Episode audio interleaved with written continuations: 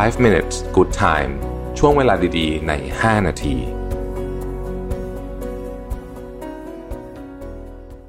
สวัสดีครับ 5 minutes นะครับ คุณอยู่กับประเวทานุสาหะ วันนี้เอาบทความจาก d a r r e l f u r r o มานะชื่อว่า save 20 hours a week by removing these four useless things in life นะฮะ มีอะไรบ้างนะครับ คือจริงๆ เนี่ยเราอาจจะอยากเริ่มต้นด้วยเรื่องที่ใหญ่ที่สุดก็คือเรื่องของโทรศัพท์ นะฮะเขามีการไปสำรวจมาจาก Statista นะครับบอกว่าผู้ใหญ่นะฮะผู้ใหญ่นะครับใช้เวลากับ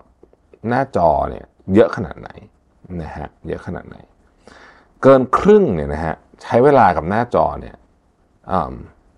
ประมาณ 60%ของเวลาตื่นทั้งหมดนะในนั้นเนี่ย22%เนี่ยใช้เกือบทั้งวันนะครับใช้เกือบทั้งวันนะครับมีเพียงแค่ 17%นั่นเองที่ใช้ ค่อนข้างน้อย ทีนี้พอถามว่าแล้วคุณใช้ทำอะไรอ่านะฮะคนส่วนใหญ่ก็จะตอบว่าใช้ทำงาน แต่เมื่อไปดูรายละเอียดจริง ๆ แล้วเนี่ยนะฮะการใช้ทำงานเนี่ยมีประมาณสักครึ่งหนึ่งเท่านั้นเอง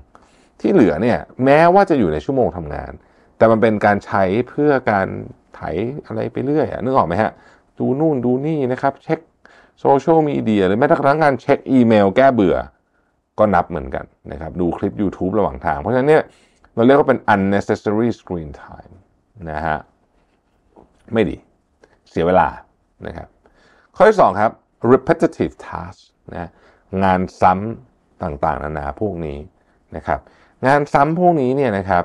เดี๋ยวนี้เนี่ยมี AI ช่วยแล้วนะฮะเพราะฉะนั้นเนี่ยเราเนี่ยสามารถประหยัดเวลาได้เป็น 10 ชั่วโมงเลยนะฮะในการให้ AI เนี่ยช่วยในการทำ หลายอย่าง เพราะคุณจะต้องเอาเวลาไปโฟกัสกับเรื่องที่สำคัญจริง ๆ ยกตัวอย่างเช่น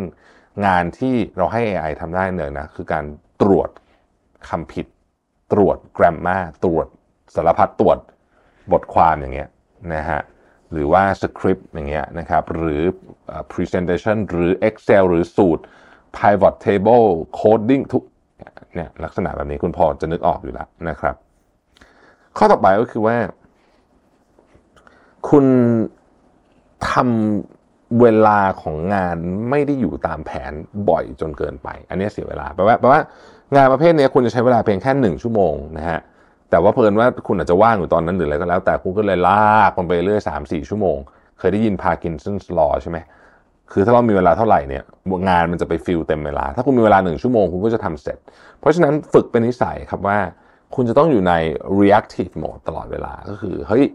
เวลามีแค่นี้ต้องทำให้เสร็จ ต้องทำให้เสร็จ ต้องทำให้เสร็จ ฝึกแบบนี้แล้วคุณจะได้ปริมาณงานเยอะ อันนี้เป็นอีกหนึ่งสิ่งที่เวลาคนมาถามผมว่าทำไมวันวันหนึ่งผมถึงดูเหมือนจะทำอะไรได้เยอะ จริงๆ ผมไม่ได้ทำอะไรได้เยอะกว่าคนอื่นนะแต่ว่าผมค่อนข้างจะ strict กับเรื่องของเวลามาก แล้วผมให้ความสำคัญกับเรื่องนี้มาก ใครทำงานช้าส่งงานช้าถ้าอยู่ใน process ของผมเนี่ยผมจะเข้มงวดกับคนเหล่านั้นมาก เพราะผมรู้ว่าการที่เราวางบล็อกเวลาไว้ 1 ชั่วโมงเฮ้ยมันต้องใช้อย่างมีประสิทธิภาพนะครับถ้าเกิดคุณทำให้ผมช้าเนี่ย ผมก็เล่นงานคุณแน่นอนนะฮะสุดท้ายครับคือ to do list ที่เยอะเกินไป การมี to do list เป็นเรื่องที่ดีหรือว่า priority list เป็นเรื่องที่ดี แต่ถ้าเกิดคุณมี to do list 50 อย่างเนี่ยไม่มีประโยชน์เสียเวลานะฮะแล้วจะทำยิ่งทำให้คุณเนี่ยประสาทกินด้วยเพราะว่าคุณไม่รู้คุณจะทำอะไรก่อนนะครับดังนั้น to do list ก่อนจะเขียนอะไรลงไปเนี่ยให้ make sure ว่ามันเป็นเรื่องที่สำคัญจริง ๆ นะครับ ขอบคุณที่ติดตาม 5 minutes นะครับ สวัสดีครับ 5 minutes good time ช่วงเวลาดีๆ ใน 5 นาที